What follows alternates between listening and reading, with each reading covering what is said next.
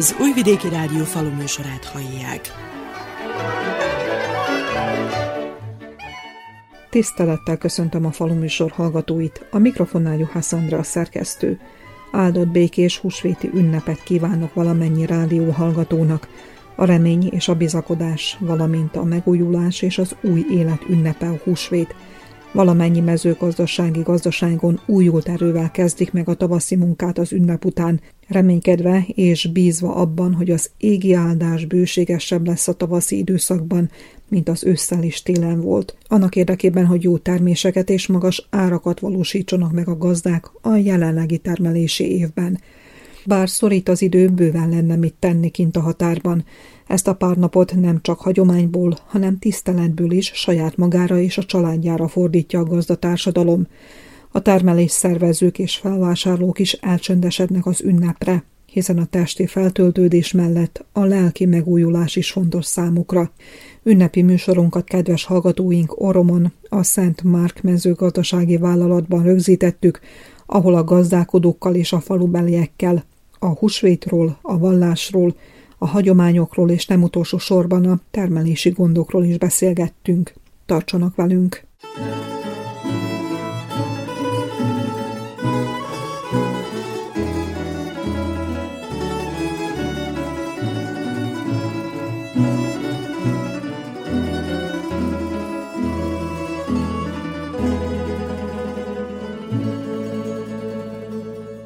Vajdaság szerte javában folyik a tavaszi kapások vetése, de a szakemberek figyelmeztetnek, hogy a talaj hőmérséklete még nem elég magas ahhoz, hogy a kukorica vetőmagja a földbe kerüljön.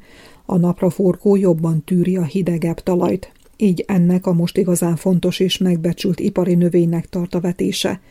Vajda Bernárd, az Oromi Szent Márk mezőgazdasági vállalat tulajdonosa és igazgatója elmondta, hogy a húsvéti ünnepek után az északbácskai vidéken is csúcs idény lesz a határban, és a becslések szerint a napraforgó javára billen el a mérlegnyelve. Érdekes jelenségnek vagyunk tanulni az idei esztendőben, ellentétben a tavalyi évvel, amikor már egyesek március végén megkezdték a kukorica ültetését, az idei évben valahogy a termelők jobban kivárnak első, ami napraforgó fog talajba kerülni, annak is a vetése a múlt hét végén, illetve e hét elején kezdődött meg.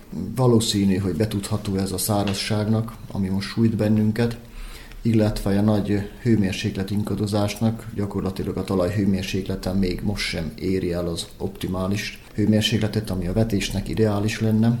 Az emberek nem sietnek a munkálatokkal. Az idei húsvét a vetési szezonnak a kellős közepébe esik bele. Gyakorlatból merem állítani, hogy a, az ünnep, mint ünnep meg lesz ünnepelve a felhalmozott munkák ellenére is.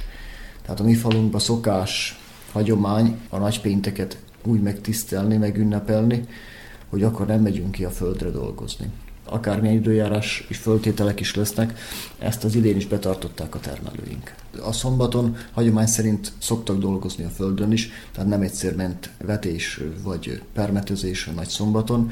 A húsvét vasárnap, mint vasárnap is, ráadásul húsvét vasárnap is, ez kötelező munkaszüneti nap, a legnagyobb ünnepünk, és ezt mindenki megtartja. Maga a vállalkozásban, a vállalatban mekkora jelentőséget tulajdonítanak a vallási ünnepeknek egyébként? Vallásgyakorló családból származom. Minden vasárnap ünnepnap volt, tehát egyetlen egy vasárnap se dolgoztunk. A jószágtartásban is a jószágok a minimális, szükségesen minimális ellátást kapták vasárnap. A földeken egyáltalán nem dolgoztunk. Ezt a profilt én behoztam a vállalkozásunkba is. El kell, hogy mondjam, hogy az elején nem volt egyszerű. Vasárnap mi nem aratunk, átvétel se dolgozik, tehát vasárnap nincs fölvásárlás sem. Nagyon sok tiltakozást és kritikát kaptam elejében, munkásaimtól is, termelőktől is, de az utolsó években viszont azt látjuk, hogy ennek mindenki örül. Termelők is nem egyszer mondták, hogy jó, úgyse tudjuk átadni, vasárnap megyek a családommal valahova kirándulni. Tehát eleve úgy kalkulálnak, hogy nem is fognak ők se dolgozni, megtartsák vasárnapot, mint vasárnap, pihenőnap és ünnepnapnak. A húsvétre ez csak fokozódik, mert hát ilyenkor nagyon sok távolba szakadt család, messzebbre elvándoroltak is, hazajönnek, találkoznak, közös ebédek, talán közös locsolkodások is megvalósulhatnak. Annak ellenére, hogy háttérbe szorul a munka, mégis a húsvét utáni tervek ott mutockálnak a gazdálkodóknak és a termelés szervezőnek a gondolatában is. Hogyan tovább? Biztos vagyok benne, hogy mindenkinek a traktora megtankolva, startra készen áll, hogy kedden újult erővel vessük bele magunkat a munkákba, úgy a vetésbe, mint a buzák permetezésébe, gabonák permetezésébe, aktuális a gyomírtás, gombabetegségek megelőző védekezése, esetleg némi lomtrágya kijuttatása, és hiszem azt ad, hogy időre be tudjuk végezni a munkákat. Ez esetleg kihatott-e a hibrid választékra, vagy pedig azt, amit előjegyeztek még decemberben, novemberben, az kerül a földbe? A hibrid választékban nincs olyan nagy különbség. Én azt mondanám, hogy nagyon sokan előhajlottak a napraforgó termesztés felé, köszönvén az árának, illetve egy aszályos évnek nézünk pillanatnyilag elébe, és az emberek tapasztalatból tudják, hogy a napraforgó sokkal aszálytűrőbb, mint a kukorica, az ára nagyon jó, és sokkal nagyobb vetés területen fog a napraforgó most fölbe kerülni, mint eddig bármikor. Egyik fő szempont az, hogy a gyomírtás szempontjából milyen vegyszerrel tudják ezt elvégezni.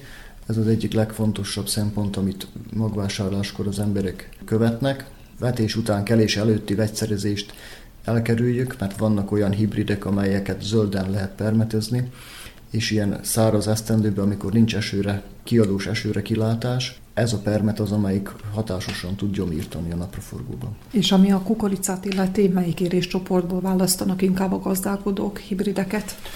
A kukorica választása leginkább eltolódott a 350-estől a 450, esetleg 500-as éréscsoportig. Nagyon kevesen vannak azok, akik olyan hibridet keresnek, amit górézni tudnak. Vetett területnek 75%-a morzsolt állapotban történik, betakarítás.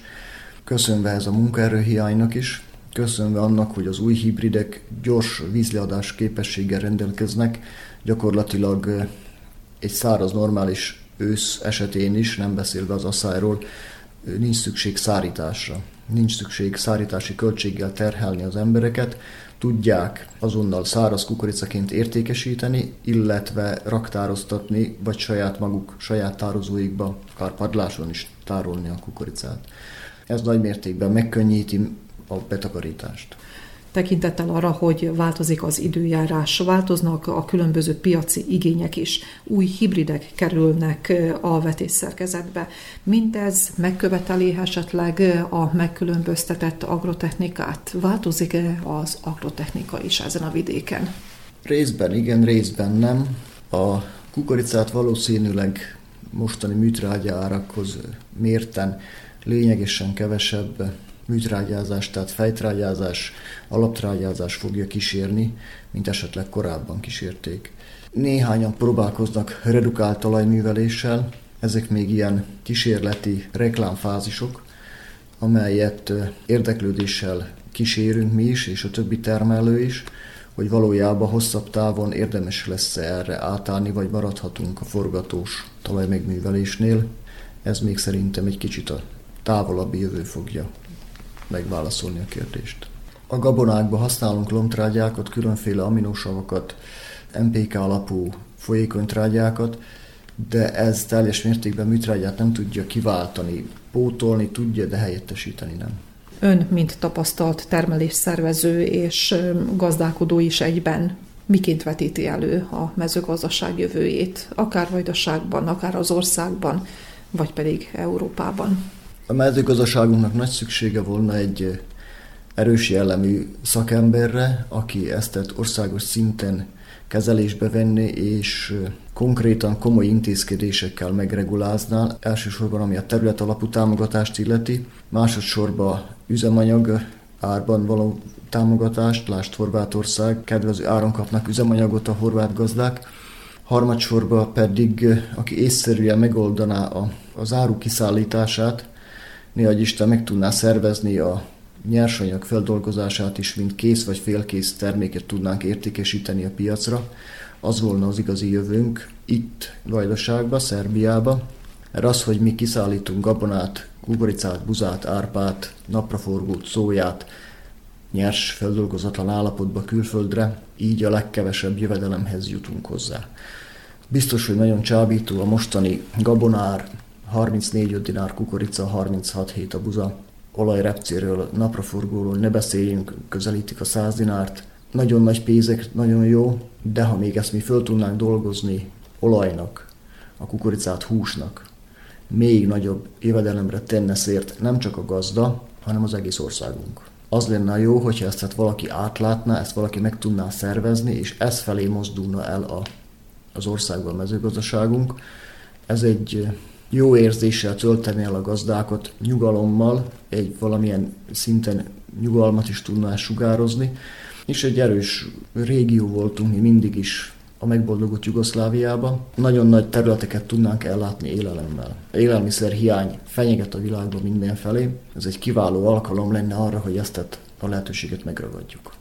Thank.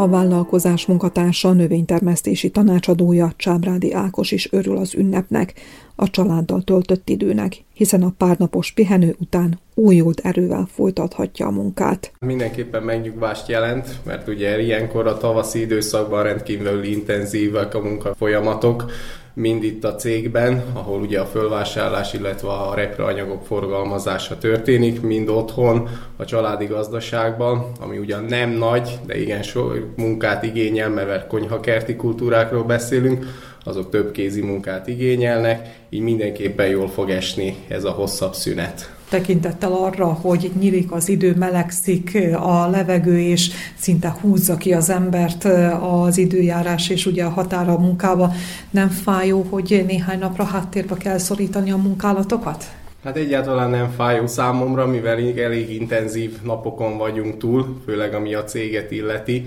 Itt rendkívül stresszes és megterhelők voltak az elmúlt napok, mivel ugye a termelők most a szélsőséges időjárás miatt rendkívül sok dologgal kell, hogy megküzdjönek, így rendkívül sok növényvédelmi információt kellett kiadni az embereknek, illetve a reproanyagok nagymértékű árdrágulása egyfajta feszültséget okozott, és ezt kellett oldani, úgyhogy nem esik rosszul a pihenés, az az igazság. Milyen jellegű növényvédőszereket vásárolnak?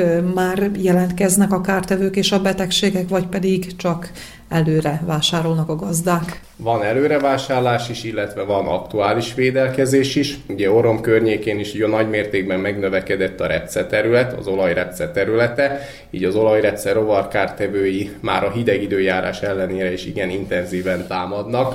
Ugye a február végi márciusi időszakban az úgynevezett repce szárormányos támadott nagy intenzitással az ellen kellett védekezni, most pedig, mivel a repcék ilyen asszályos időszakban elég előre haladott, beindult náluk a virágképződés, a fénybogár elleni védekezésre is most már oda kell figyelni, és mivel ott intenzíven tudnak a rovarok támadni, és pár nap is számít, így húsvét előtt az emberek most felkészülnek rá, hogy mindenki húsvétra meg tudják csinálni a védekezést, így azért van most egy ilyen intenzívebb folyamat a cégben, és ugye ezekhez a rovarkártevők elleni védekezéshez még hozzátársítjuk a gombaölőket, hogyha szükséges, a lontrágyákat, és egyéb szereket. Mennyire vannak jelen a kímélő készítmények a kínálatban?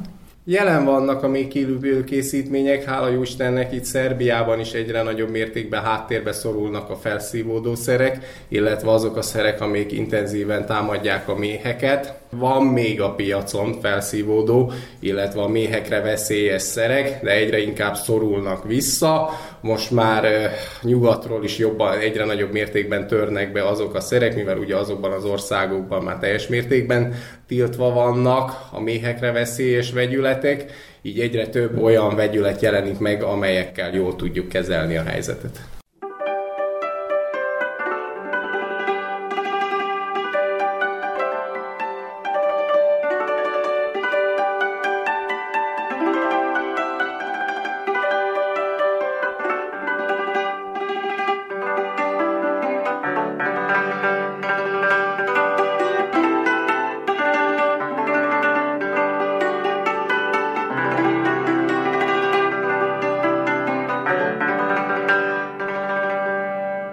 Kalmár Zoltán növénytermesztéssel és sertéstenyésztéssel is foglalkozik. Számára az ünnep a visszafogott munkában telik, de mint mondja, az állatok körül mindig akad tennivaló. Próbáljuk megoldani úgy, hogy azért legyen idő megünnepelni az ünnepet, tehát a takarmányt bekészítjük előre, csak a legszükségesebb munkák maradnak ilyenkor az ünnepekre. Nagy pénteken nem szoktunk kint a földdel dolgozni, ez, ezt betartjuk. Esetleg így a jószágoknak még amit kell takarmányt bekészíteni, ezt elkészítjük, hogy ott húsvétkor, tehát ünnepelni bírjunk, és csak az etetés maradjon jóformán a jószágok körüli munka. Április közepén járunk az idény munkák dandárjában. Háttérbe tudja szorítani a határi munkákat ilyenkor a gazdálkodó? Hát az idén háttérben, mert az idénjárás olyan, hogy még mindig hideg van, lehűlt a levegő, és korai a tavasziak vetése. Jó formán máskor volt, hogy ilyenkor már befejeztük, és akkor annyira nem idegeskedünk most azon, hogy nem lesz befejezve, itt úgy is tervezik, hogy majd az ünnepek után fogjuk a kukoricák vetését megkezdeni. Ennek függvényében melyik éréscsoportú hibrideket választja meg? Vannak korai érésiek is. Általában úgy szoktam betervezni, hogy a, ami eladásra megy, morzsolva van lekombályozva, azok a koraiak, a jószágok részére pedig csőterőzzük a kukoricát, és azok a későbbi éréscsoportúak. Azt be is górézzuk, meg minőségre a jószágoknak jobb, jobb minőségűek a későbbi éréscsoportú kukoricák. A régi megszokott hazai ZP, Noviszádi, BC hibrideket szoktam, azok is nagyon jó minőségek a jószág részére. Mennyire tud nyugodtan ünnepelni a gazda egy ilyen tavaszi idény után, amikor az árak és az árarányok rányomták a bélyegét a beruházásokra. Nehéz úgy kiszámolni a dolgokat, hogy legyen egy kis jövedelem is rajta, meg beleférjen a keretbe, de próbálunk úgy tervezni, hogy összhangban legyen. 30 dináron felül van a kukorica és a búza is ilyen árak mellett hogy lehet nyereséges sertéstenyésztést folytatni? Próbálunk a genetikával elérni jobb eredményeket, törzskönyves anyakocákkal, nagyobb a szaporosság, nagyobb, többet fialnak, tehát nem mindegy, hogy egy koca most lefial 10 vagy 15 hatot, és annak nagy részét föl is neveli.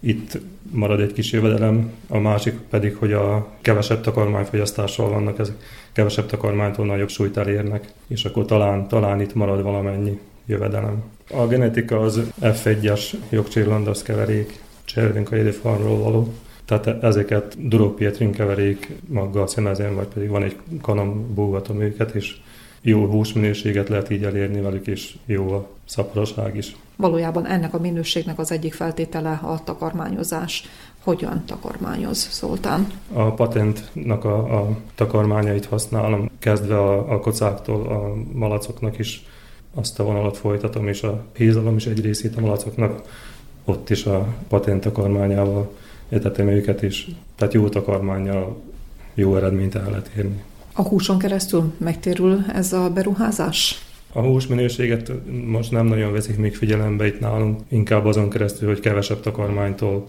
még híznak, és kisebb befektetéssel elő lehet állítani a hízókat.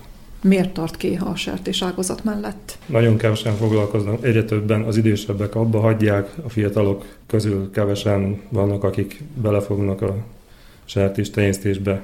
Egyrészt megszokás is, mert nagyon régóta csináljuk, és akkor teljes mértékben nem, nem akarjuk abba hagyni. Tehát régen is volt az éj, hogy, hogy amikor gyengébb termések voltak, akkor a, a jószágon keresztül nagyobb profitot el lehetett érni. Most az utóbbi időben ez már nem nagyon van, de bízunk benne, hogy hátra változik. majd utóbb ez is. Szükséges-e korszerűsíteni? Hát szükséges lenne, de nagy értelme nincs a korszerűsítésre. A meglévő helységeket korszerűsítettük valamennyire. Itt gondolok a fiasztatókra, hogy sokkal könnyebb legyen a tisztántartása, meg a, a malacnevelés, de túl nagy korszerűsítésben nem, nem fogunk ilyen körülmények között, ahhoz sokkal jobb feltételeknek kellene lenni, hogy érdemes legyen korszerűsíteni. Nagyobb felvásárlási árak kellenek ahhoz, hogy érdemes legyen komolyabb korszerűsítésbe belefogni. Hogyan látja az egész sertés ágazat helyzetét itt a Vajdaságban, Szerbiában? Nagyon kevesen foglalkoznak, már így falu szinten is, ahogy látom, kevesen foglalkoznak sertéstenyésztéssel. Itt az a probléma, hogy mindig hoznak be külföldről ilyen kétes minőségű húsokat, ami, amivel lenyomják az árakat, vagy élő sertést, amivel le tudják nyomni az árakat, és akkor ez a legnagyobb probléma, hogy nem a kereslet kínálat szabja meg az árakat, hanem a behozataltól függünk, hogy mikor mennyit hoznak be. Nagyon nagy szövetkezésre lenne szükség itt országos szinten, vagy pró- voltak próbálkozások, de nagy eredmény nem lett belőle. Ígéretek azok mindig vannak, olyankor, hogyha tüntetések vannak, vagy, vagy komolyabb fellépések, de aztán végül semmi se valósul meg belőle.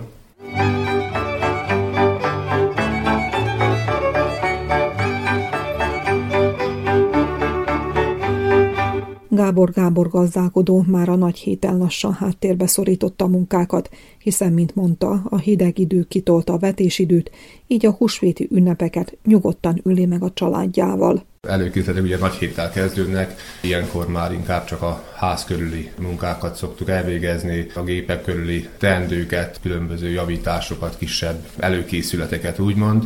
A gyerekek is, mint mindenki a húsvétet várja, és várjuk a húsvéti locsolkodási napot. A húsvét elmúltjával pedig ugyanúgy megy a napi munka, mint, mind előtte, illetve mint mindig. Ha már a locsolkodást említette, akkor a gyerekekkel, vagy pedig társasággal megy Gábor Gábor a faluba locsolkodni? Hát mivel már nagy a fiam, ő általában egy maga szokott menni, amennyire megy, mint kamasz. A mikorunkban sokkal jobban jellemző volt, hogy csapatostól többen mentünk a lányokat, illetve az ismerősöket meglocsolni. Ez inkább már most ilyen családon belül locsolkodássá vált el, tehát mamákat meglocsolni, esetleg a, a köröztanyákat meglocsolni, viszont nincs az a nagy rokonság, locsolkodás, mint régen volt, hogy a nagy nérikhez is el tudtunk jutni. Nálunk ez többnyire csöndes úton megy a locsolkodás, még most is vannak, akik akár többen zeneszóval, lovaskocsival járnak locsolni, és nem mindig éppen kölnivel locsolják meg a a hölgyeket. Az elmúlt pár évtizedben változott-e valamit a húsvét ünnepe, a húsvéti szokások, akár itt a faluba, vagy pedig a családon belül? A hagyomány az, az megmaradt, tehát mindenki ugyanúgy ünnepli a húsvétot, illetve a húsvéti ünnepeket. Talán, hogyha visszanézünk egy-két évtizeddel, korábbra, akkor azért sokkal nyugodtabbak voltak az emberek, tehát sokkal meghittebb tudott lenni egy ilyen ünnep, mint, a, mint mostanában. Sokkal több az emberekben a, a, a stressz, a környezeti hatások azért megváltoztak, mint a régi időkben mivel csak szántóföldi növénytermesztéssel foglalkozik, ezért háttérbe szorul erre a pár napra a munka. Mégis a terv, a húsvét utáni munkakezdés gondolata ott motoszkál a gondolatában? Egyértelműen azt hiszem minden földművesnek a fejben motoszkál, ugye megvan egy bizonyos terv, amit meg kell csinálni, és ahogy meg fogja csinálni, a, tehát ahogy a földműveléssel foglalkozni kell, illetve a munkafolyamatokat, a sorrendjet tudja mindenki a fejében. Ez ugyanúgy van itt nálunk is, illetve nálam is. Tehát a húsvét elmúltával elkezdjük a kapásoknak a vetését, ugye a a hideg időjárás ezt egy kicsikét most elhúzza, szinte április elején már mindig elkezdődtek a vetések, most viszont a húsvétot meg fogjuk várni, és a húsvét utáni hétben kezdődnek a, a földi munkák. Egy bizonyos átlag hőmérsékletnek lenni kell a talajban ahhoz, hogy a, a mag csírába tudjon indulni, tehát ne szenvedjen a földbe, tehát hogyha hideg a föld, akkor nem csírázik, és, és valószínű, hogy sokkal kevesebb fog növekedésbe indulni mint hogyha optimális hőmérsékletben és optimális környezetben van a vetőmag. Mint minden évben a napraforgó vetéssel kezdjük, hisz napraforgó az alacsonyabb hőmérsékleten is már növekedésnek indul, illetve csírázik, majd pedig a, a kukoricának a vetése folytatódik. Nem változtatott évek óta a vetés szerkezetén, mégis a jelenlegi gazdasági és világpiaci helyzet rányomta-e a bélyegét a hibrid választékra, a fajta választékra,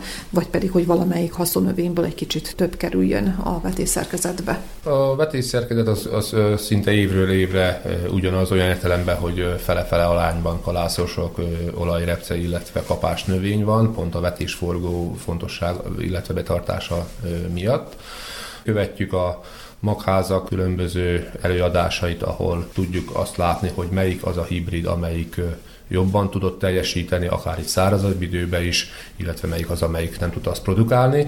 És ugye évről évre jönnek be új, új fajták, és prób- meg kell próbálni, tehát az nélkül nem tudunk igazán jó hibridet választani, akár egy 3-4-5 éves időtartamra, ha nem tudjuk, hogy valójában a mi területénken az adott fajta tudja azt produkálni, mint amit a magház például ígér. Napraforgónál elsősorban a középkorai fajtát szoktam választani, az őszi vetések miatt nem szeretnénk, hogy a túlságosan kinyúlna a napraforgó betakarítása, illetve a kukoricák is ugye most évről évre már egyre hamarabb kezdődik a csőtörés, tehát ezt is be számításba kell venni, hogy mindenre jusson elegendő idő, hogy ne egyszerre legyen napraforgó is a kukorica szedése. Mindig önköltségből alapozzuk meg a termelést, pont az véget, hogy ne, ne legyünk talán odakötve, illetve rákényszerítve semmilyen gyár irányába.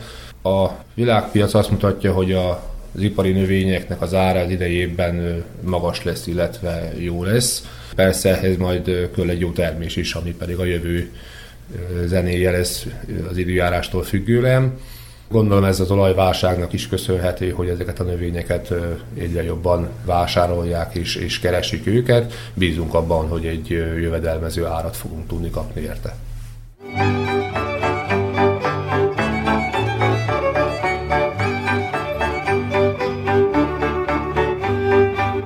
Kádár József gazda sem igyekezett a kukorica vetésével az ünnepek előtt. Húsvét az még nálunk mindig húsvét, vallásosak is vagyunk egyrészt az, másrészt pedig szülőktől így szoktuk meg, és tartsuk a húsvétot, nem csak húsvét vasárnap, már nagy csütörtök délutántól, nagy pénteken, és akkor aztán húsvét másnapjával zárólag kedden majd kezdjük a munkákat tekintettel arra, hogy most van a kapásnövények vetésének optimális ideje, és az idő is azért egy kicsit szorít. Ilyenkor háttérbe lehet szorítani, háttérbe lehet tenni a munkákat és a gépeket? Különböző hozzáállásoktól függ szerintem. Nálunk elő vannak készítve a földnek, mikor odaér az, hogy megindulunk vele. Most mivel az időjárás is éppen ahhoz kedvez, hogy tudjuk egy kicsit még a húsvétot tartani, mivel hogy fagypont körül volt a hőmérséklet, tehát nem szorít annyira az idő bennünket, hogy ezt tehát, kényszerből kelljen csinálni, így megbírjuk várni vele a jövő hetet, illetve én, és még itt a környezetemben elég sokan úgy tervezték, hogy húsvét után kezdik a, a magoknak az elvetését. Mi kerül a vetésszerkezetbe? Én nálam hagyományosan kukorica, napraforgó, az, ami még várja a tavaszi vetést, a szősziák ugye azok meg az esőt várják. A múlt heti első felhők elkerülték Orom környékét? A felhő kevésbé, az eső viszont szinte teljes mértékben elkerült bennünket, pár szem csapadék lett. Egy napon akkor kaptunk ilyen 5-6 liter körül itt, a többiből abból nem lett számottevő, és még mondjuk azt, hogy ha esett egy milli, akkor kettőt a szél elfújt szépen visszazöldültek a vetések, a repce is nekilódult az életnek, ami tőlem telhető volt, azt én odattam neki, most már hát ugye föntről vágyjuk az áldást, és aztán majd kiderül a végén, hogy aratáskor, hogy a mázsa mit mutat. Azt mondják, hogy húsvétkor a kis nyuszinak el kell bújni a, a gabonában, a búzában. Megtörténik ez Kádár József gazdaságán? Az őszi árpában abba el tud bújni nyugodtan, a nagyobb nyusz is, viszont azért búzában még jó, ha a fülét egy kicsit behúzza, akkor kevésbé látszik ki talán, de bízunk benne, hogy abba is majd jövőben el tud bújni. Ez akkor azt jelenti, hogy reményeket fűz a mai naphoz, az ünnephez és a jövő gazdálkodásához? Hát szokták mondani, hogy a bizalom hal meg utoljára, tehát bízni bízunk benne. Aránylag nem mutatnak rosszak a vetések, és akkor aztán, hogy mi fog történni a későbbiekben, az, az a későbbi csapadék mennyiség főleg és az időjárás fogja megmutatni. Pillanatnyilag nem mondhatom, nem rossz egyik vetésem se, de azért vannak köztük különbségek területtől és, és előveteménytől függően. Hogyan látja úgy összességében véve maga az idei mezőgazdasági termelés? Mennyire lehet sikeres? Gazdaságosnak vagy nyereségesnek mondható-e egyáltalán az ilyen beruházási árak mellett, mint amilyen tavasszal érte a gazdatársadalmat? Tavaszi műtrágya árak, ezek ugyancsak felbeverték a gazdát.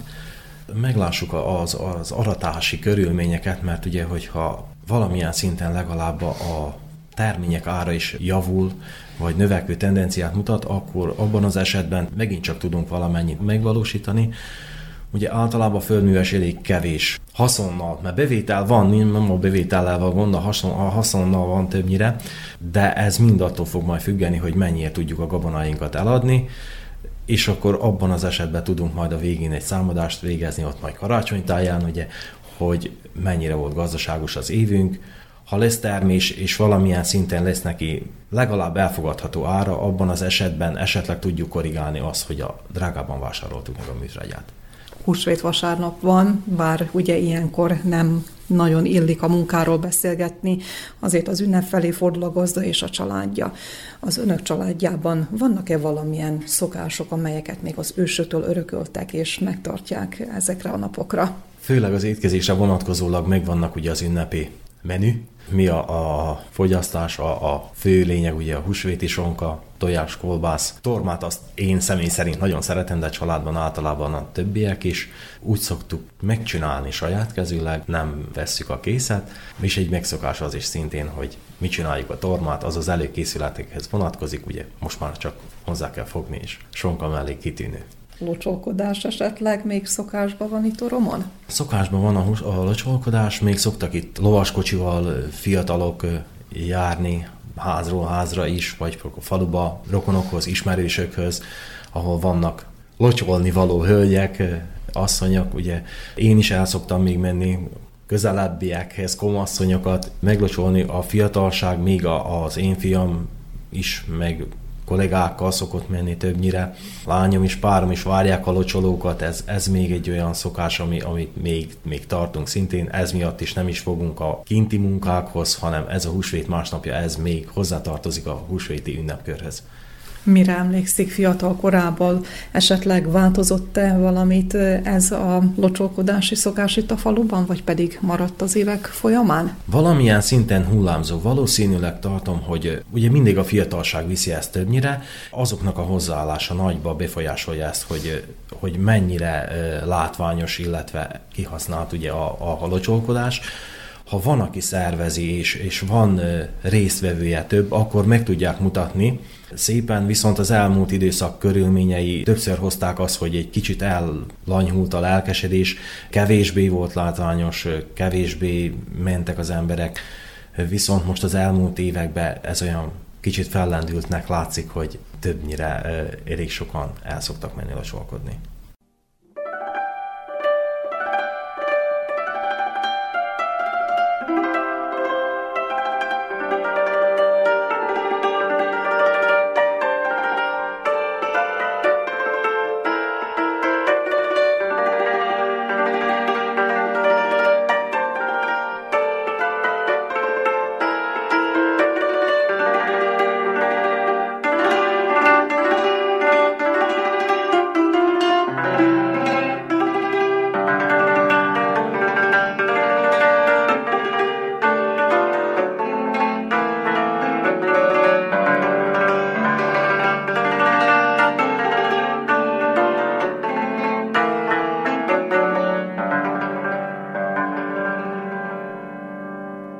Egy kis közösség életében, mint amilyen az oromi, a mindennapi életben is fontos szerepet tölt be a vallás, az egyház. Ünnepnapokon ez csak fokozódik, hiszen az Istenbe vetett hit egy biztonságot és úgymond kapaszkodót jelent valamennyiüknek a nehéz időkben is. Utasi Jenő plébános így látja a hívő közösséget Oromon. A vallási közösségnek van két arca. Az egyik, amikor a templomról van szó, amikor adakozni kell, akkor gyönyörű élményei vannak, az mindig csodaként élem meg, mert eddig bármit kezdeményeztünk a templom javításán, felújítása, vagy éppen most időszerű a két harangnak a beszerzése, és összeadják a pénzt, tehát adakozó hívek. Hosszú éveken keresztül nem volt a Orromi templomnak toronyja, sikerült toronyot fölépíteni, és egy harangot behelyeztünk 624 kilós, de úgy építettük a tornyot, hogy még két harang elférjen. Most adódik egy olyan pillanat, amikor ezt meg tudjuk valósítani, ugyanis idén ünnepeljük a templom felépítésének 50. évfordulóját, és arra ezt novemberben gondoltuk megünnepelni, és akkor gazdagszik majd az a torony még két új haranggal öntettünk Magyarországon, falunapra tettük az ünnepet. Ennek is van üzenetértéke, ugyanis annak idején 1972-ben, előző években nem nagyon kapott az egyház építési engedélyt, templom építésre nehezen adták meg. Szóval az akkori ormi vezetőség mindent elkövetett, lobbizott is annak értekében, hogy ez az engedés innen megtörténjen, és meg is kapták az engedélyt rá, és úgy éreztem irántok érzett hálából, köszönetből, hogy a falunapjára építjük rá templom 50-es évfordulóját, kifejezve azt, hogy azért egy közösségben kell gondolkodnunk, úgy a falu vezetőség, mint az egyház vezetőség helyszinten. Hogyan éli át az oromi közösség a húsvétot? nagyszombati, a húsvéti vigílián nagyon szép számban vannak. Azt szoktam mondani, hogy alkalmas időpont is, ugye a esti órák, tehát nem éjfél. Akkor sokan vannak. Húsvét napján viszont mennek családlátogatásra, mennek el templomba, de ünnepel érik meg. Általában az első nap, a húsvét napja úgy érzem, hogy úgy látom, hogy jobban családon belül, húsvét hétfő a locsolkodás, meg a családlátogatás, akkor jobban forgalomban vannak az emberek, de húsvét az olyan elcsendesülés, csendes ünnep, szép ünnep. A gyerekek is ugyanígy átveszik ezeket a hagyományokat, ezeket a szokásokat a nagyszülőktől, szülőktől? Fiatalok vagy a felnőttek is a hagyományt újítják föl, hogy járnak locsolkodni szervezetten, a kicsiknél pedig a szülőktől se az apuka viszi a gyerekeket locsolkodni. A piciket, a nagyobbak pedig saját maguk már szerveződnek, úgy mennek el locsolkodni. Ön, mint tisztelendő úr, hogyan tudja a miséken kívül tanítani az embereket nem csak magára a húsvétra, nem csak magára a magunkba szállásra, hanem úgy általában véve, hogy nem csak a testi táplálék a fontos, hanem azért néha napján a lelki táplálékra is szükségünk van. Nekem az álláspontom az, hogy templom kívül is, ha találkoznak egy egyházi személyen, akkor legyen pozitív élményük. Mindig Jézusnak a nagyon szép példája áll előtt, amikor a jövendőbeli tanítványok megkérdezték, Mester, hol laksz? És azok nála maradtak, és aztán kitartottak mellette. Tehát ma az élmény nagyon fontos. Akár a vallási, vagy pedig személyen keresztül egy élmény, mert az mozgatja az embereket. A jött már az értelmi szint, meg a szív is benne van már, de az a megélés. És ebben láttam egy pásztor pap küldetését, hogy akivel találkozok, akkor ne úgy élnek, mint egy kiábrándult, egy elfásult embert, hanem akinek van jövőkép, aki a Istenre hagyatkozva van hite. Ezt nehéz így kimondani, látani, de hogyha megélik a, ebben a kapcsolatokban, akár ha jönnek szeretteiket, rossz híre jönnek, hogy elhunyt, hogy tudok egy ítéző lenni velük, vagy egy családi ünneppel, egy esküvővel azért szívemben ott vannak. Szeretem ezeket az ilyen rendezvényeket, meg találkozásokat. Hát ezt tudom úgy nyújtani, tehát ezt az, aki velem kapcsolatba kerül, akkor hát legyen szép élménye. Tehát a mai világban szabadabban gyakorolják a vallást, az egyházi életet az emberek, mint mondjuk rá 30-40-50 évvel ezelőtt?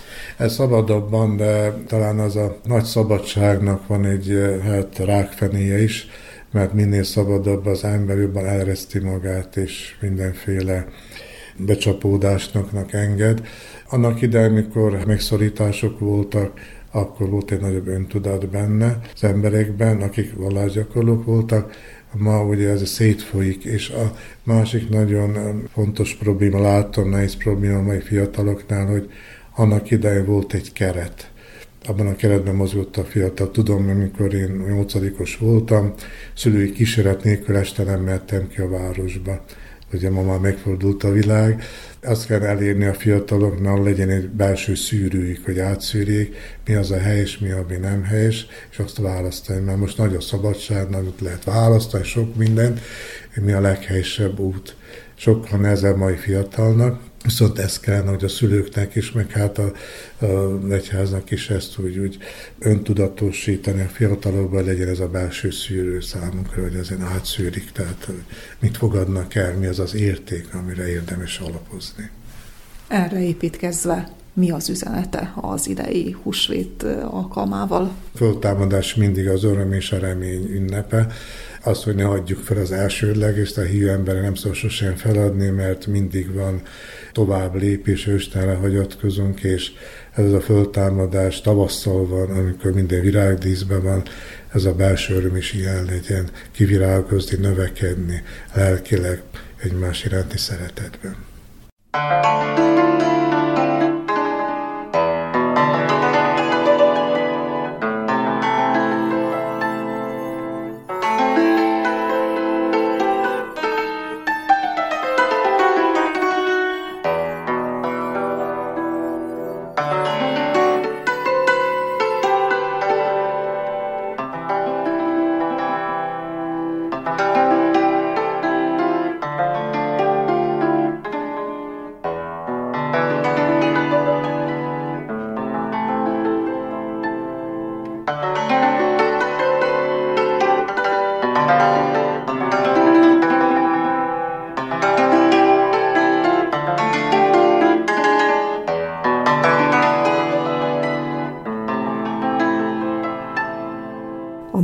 művelődési és a közösségi élet velejárója a vidéknek, a falunak.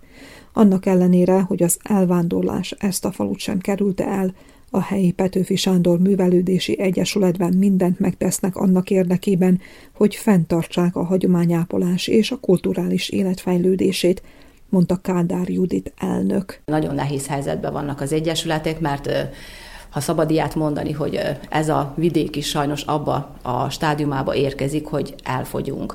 És a szórvány, ami valamikor ugye erre a vidékre nem mondható volt, az sajnos mi hozzánk is úgy nézzük, hogy bekopogtat, és akkor az osztályok létszáma ilyen 5-6-10 között mozog, a falu polgára is már ugye sokkal kevesebben vannak, mint amennyien voltak.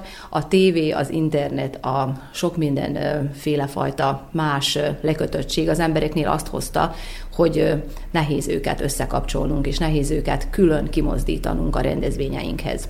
A húsvéti ünnephez közeledvén mi arra szoktunk törekedni, hogy van egy nagyon szép tájházunk, ahol előtte takarítást szoktunk szervezni együtt, fölfrissítjük ugye a tárlatunkat, szépé tesszük az udvart, akkor a tojásfestést azt inkább az iskolába szoktuk megcsinálni a gyerekekkel, mert a tanítónénik azok mindannyian bekapcsolódnak abba a tevékenységbe, amit mi valójában közösen szervezünk, úgyhogy nem is tudnám ezt annyira szétválasztani. Az egyesületek munkássága valamikor tényleg nagyon el volt választva, hogy aki ugye ugye szánt arra időt, és lehetősége volt, akkor ugye elment abba a kultúrházba, és akkor mindenféle rendezvényt ugye ott valósítottak meg, de mivel egyre nehezebb, akkor így igyekszünk úgy megcsinálni, hogy össze kell fognunk ugye a különböző civil szervezetekkel, be kell kapcsolnunk a nyugdíjasokat, és a szülőket, és a gyerekeket, és mindenkit, és még akkor sem vagyunk igazán nagyon sokan, időhiányra nagyon sokszor hivatkoznak ugye az emberek, egy picikét úgy érzem, hogy érdektelenség is van emögött.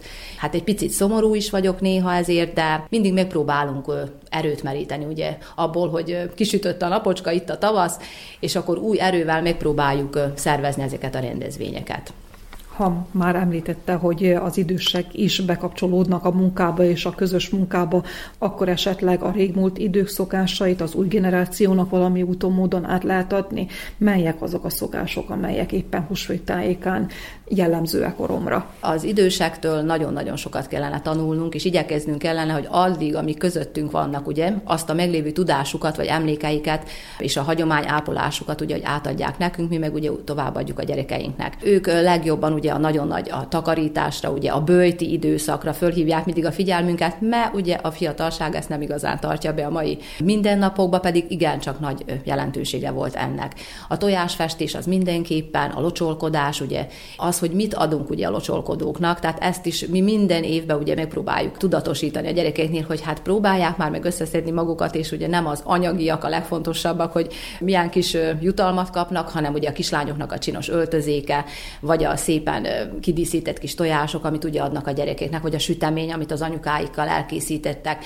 Ezt azért az anyukák szerintem odahaza úgy látom és tapasztalom, hogy ezt ugye betartják, nagyon készülnek odahaza erre a szép ünnepre. A locsolkodás megszervezése az egy kicsikét nehézkesebb közösen. Voltak olyan évek, amikor lovas fiákerral tudtunk menni, és meg tudtuk szervezni, hogy az ifjúságot bekapcsoljuk. Hát most az idén nem tudom, hogy ez létre fog-e jönni. Sajnos akadozik ebbe is egy kicsit a rendszer, de a többi az én szerintem az, az meg fog valósulni. Valamikor húsvét hétfőn zeneszó volt van. ugye a faluban, és mulatozás is már kezdődhetett. Így van, és ez, ez nagyon szépen is működött. Itt a faluban voltak többen, akik tehát rendelkeztek, ugye voltak nekik lovaik, és akkor sajnos ezek már most nagyon idős személyek, és a lovaikat el is kellett, hogy adják. Hát a néptáncosok voltak sokkal többen, ugye, úgy mondhatni, hogy nem csak középiskolás generáció, hanem ilyen fiatalabb legények, ugye. Ma már szintén ez is úgy annyira összetöpörödött sajnos, hogy addig, amíg oromra járnak ugye az iskolába a gyerekek, addig a legjobban tudunk rájuk számítani, de hogy elmennek ugye a városokba, akkor már a próbákat is nem nagyon tudják ugye összehozni. És hogyha nézzük az egész létszámot, tehát mindenhol nagyon nagy nehézség van, de azért van néptánc csoportja is a falunak. Pont az elvándorlás, a fogyatkozás jellemző oromra is Mit kellene tenni, akár állami, akár falu szinten, hogy legalább megállítani ezt a fogyatkozást? Polgármesterek lehet, hogy nem is tudnak saját maguk ennek az érdekében nagyon sokat tenni. Tehát ők valójában mindig segítenek, oktatási intézményt, minden művelődési egyeset, civil szervezetet, mindenki támogatnak, de országos szinten, vagy ha azt nézzük, hogy csak a mi kis közösségünkben most legyen az vajdaság, beszéljünk a, erről a részről, ugye, itten óriási nagy változásokra lenne szükség, mind a támogatásba, hogy a gyerekeknek, a szülők, hogy érezzék azt, hogy itt tudnak maradni. És mindaddig, amíg ezt nem érzik a szülők, nincsenek biztonságba, anyagi biztonságba, vagy hogy az oktatási rendszert annyira megtámogassák, hogy ne csak az első osztályosok kapjanak, ugye például, amikor ugye az MNT az nagyon szép, amit megtesz ezért, meg dicséretre méltó, csak ezt valahogy folytonosan kellene, mert vannak sajnos még most is olyan családok, akiknek nagyon nehéz megoldani a mindennapi életüket, vannak nagyon jó módú családok is. Ahhoz, hogy ezt tehát megállítsuk valahogy, nagyon nagy dolgokat kellene tenni. Mind a házvásárlástól kezdve a, a munkahelyek, nagyon-nagyon sok munkahely kellene és főleg a fiatalok számára olyan, ami hogy itt tartsa őket.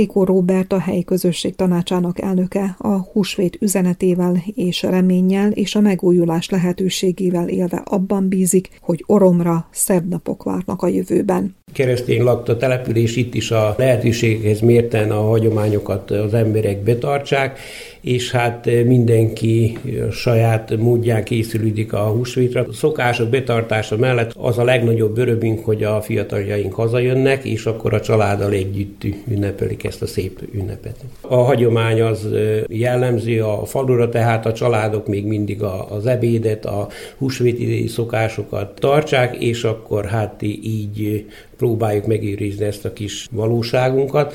Most először egy ilyen tojásfa fölállítása, a kidíszítése a központban, az Engő Tájháznak, Kézműves Egyesületek, valamint az iskolának köszönhetünk valójában ezzel szeretnék akár modern körülmények között is a hagyományokat a gyerekek tudatába beépíteni? Igen, ezzel elindult egy folyamat. Ez második ilyen kezdeményezés. Az első, amit már több éve csinálunk, az adventi koszorúnak a feldíszítés és, és a gyertyák gyújtogatása a falu központjában, és ez volna talán a második ilyen esemény, amivel hát kicsit emlékeztetnénk a, a fiatalokat, és egy kicsit bevonjuk a az előkészületekben, munkában mint más vajdasági települést is, kisebb települést, falvakat, így oromot is az elvándorlás és a fogyás veszélye fenyegeti. Mégis a helyi közösség tanácsa mit tesz azért, hogy marasztalja a fiatalokat, marasztalja az itt lévőket? Olyan feltételeket teremtsünk a, a faluba, vagy a faluba, hiszen mi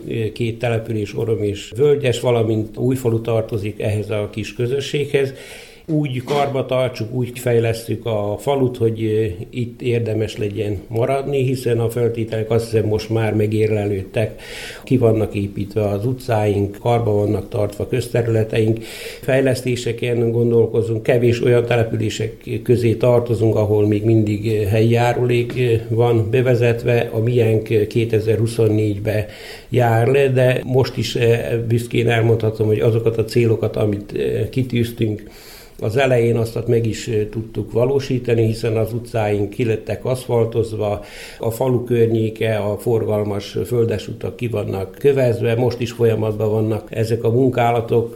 Talán az emberek is egy kicsit jobban bekapcsolódtak a munkába, hiszen ha biztosítunk anyagot és föltételeket az emberek társadalmi munkába, javítgassák az utakat, szántsák, gépekkel megművelik azokat a forgalmas részeket, területeket, ahol hát amit többen használunk, mi igyekszünk üzemanyagot biztosítani. Most is folyamatban van a, mindegy öt kamion martaszvartnak a, a beszerzése, amit szintén az emberek majd közösségi munkába fog, fogják a széthordani és elrendezni. Ne beszéljünk arról a városok közelsége, a jó közlekedés, a jó utak viszonylag. Tehát ezek azok a föltételek, amik érdekessé teszik ezt a falut, hogy itt, lakni, itt lakjanak az emberek, viszont ehhez még sok más tényező is hozzájárul, hiszen nem elég, ha az ember valamilyen úton, módon, vagy egy fiatal házaspár házat tud szerezni, hiszen azt a házat fönt is kell tartani, meg is kell élni, tehát a másik dolog, ami nekünk nagy behatásunk nincsen, az föltételek, az országos föltételeknek a biztosítása, hogy az emberek meg tudjanak élni. Talán egy jó felé indultunk itt a környékünkön, hiszen közel van a regionális szemételp, ahol minden 40 család tud megélhetéshez jutni, valamint most kezdődtek az építkezések völgyesen, ahol szintén egy ilyen bioműtrágyának a készítése indul majd meg, ami 130-150 embernek ad majd munkát, és akkor bízunk benne, hogy ez, ez hát az embereket itt maradásra kényszeríti majd, valamint hát még esély is mutatkozik arra, hogy mások is ide jöjjönek, hiszen ha nézzük maga a völgyest, eléggé sok ház van, amely eladásra kerülne viszonylag olcsó áron, és bízunk benne, hogy ha valakit megtalálja majd abba a gyárba is a számítását, hogy talán ide is fog majd költözni. Zárószóként Gallus László agrár kommentárja következik. Sokasodnak a tennivalók a szántókon, a gyümölcsösökben, de bármennyire is szorít a munka, a hagyomány tisztelő gazda rövid időre megpihen, hogy a húsvét ünnepek elmúltával újult erővel lásson mindennapos tevékenységéhez. Egyedül az állattenyésztők nem ünnepelhetnek zavartalanul, nem hiába mondják, hogy ebben az ágazatban tevékenykedőknek sem szabad, sem ünnepnapjuk nincs, hiszen nincs, aki felváltsa őket a munkában, az állatállományt viszont el kell látni. Az igaz ugyan, hogy a gépek segítenek az embert próbáló munkában, de a masinákat is, akárcsak a régi paraszti gazdálkodásban a lovakat ember irányítja. A mezőgazdaság egyes ágazataiban, így például a gyümölcsészetben, még a méhek és a megporzó rovarok munkáját is az ember vette át ugyanis Kínában a méhek hiánya kényszerítette rá az embert az addigi ingyenes munkások helyettesítésére. A mezőgazdaságban, világviszonylatban egyre kifejezettebb a munkaerőhiány, és részben ez kényszerítette rá a kutatókat, hogy az információs és a robot technológia világában keressék az emberi munkaerőt helyettesítő megoldásokat. Már nálunk sem számít újdonságnak a műhold vezérlésű traktor, a digitális hozamtérképek alapján variabilis tápanyag utánpótlást, azaz műtrágyaszórást végző gép, de gazdáink egyelőre csak tisztes távolságból szemlélhetik például a még kísérleti fázisban növekvő növényvédő robot munkáját, a homokvidék almatermelői pedig minden bizonyal fejüket csóválják a Japánban már alkalmazásban lévő gyümölcsszedő robot láttán. A növénytermesztőknek, beleértve a gyümölcstermelőket is, évről évre nagy gondot okoz a kártevők és a betegségek kordában tartása, és bár a vegyszerezés nagy megterhelést jelent a környezetre, a természetre, a hagyományos almatermelésben például két tucatnyi vegyszeres kezeléssel lehet csak piacképes, szemre is szép gyümölcsöt megtermelni.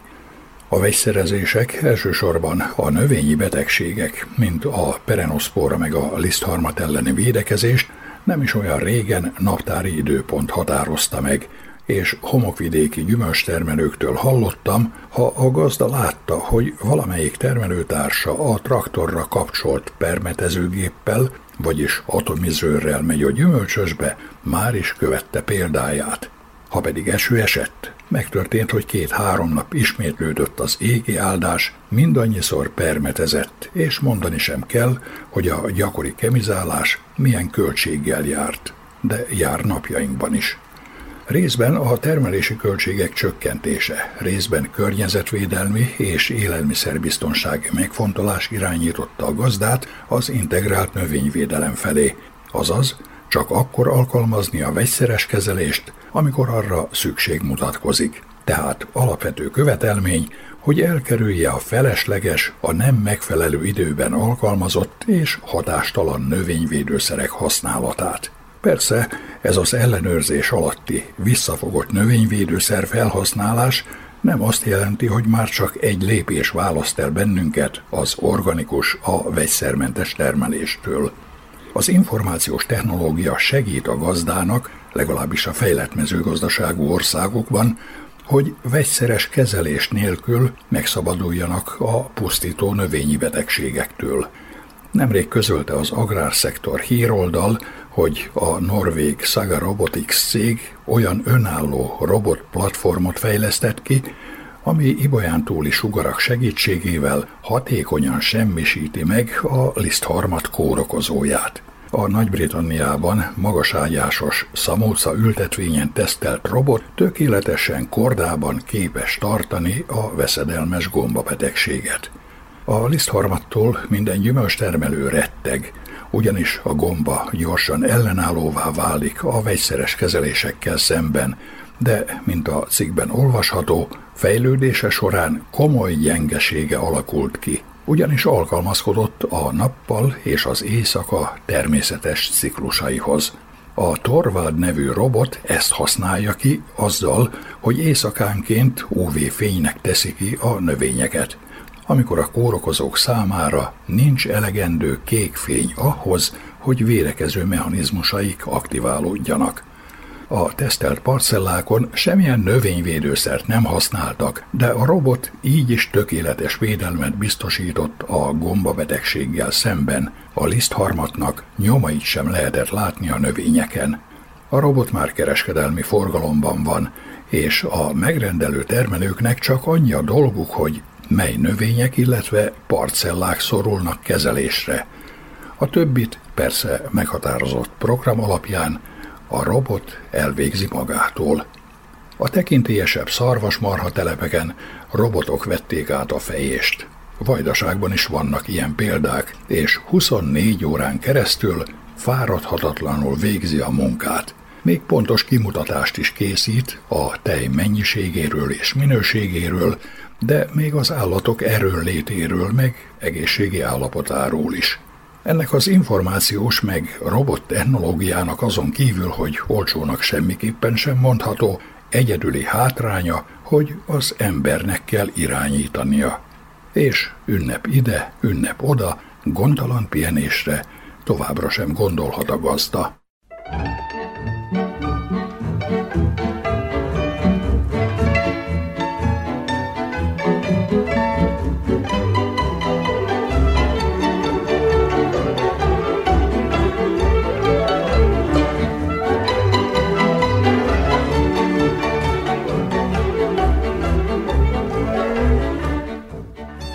Kedves hallgatóink, faluműsorunkat sugároztuk, a munkatársak nevében is elköszön önöktől a szerkesztő Juhász Andrea.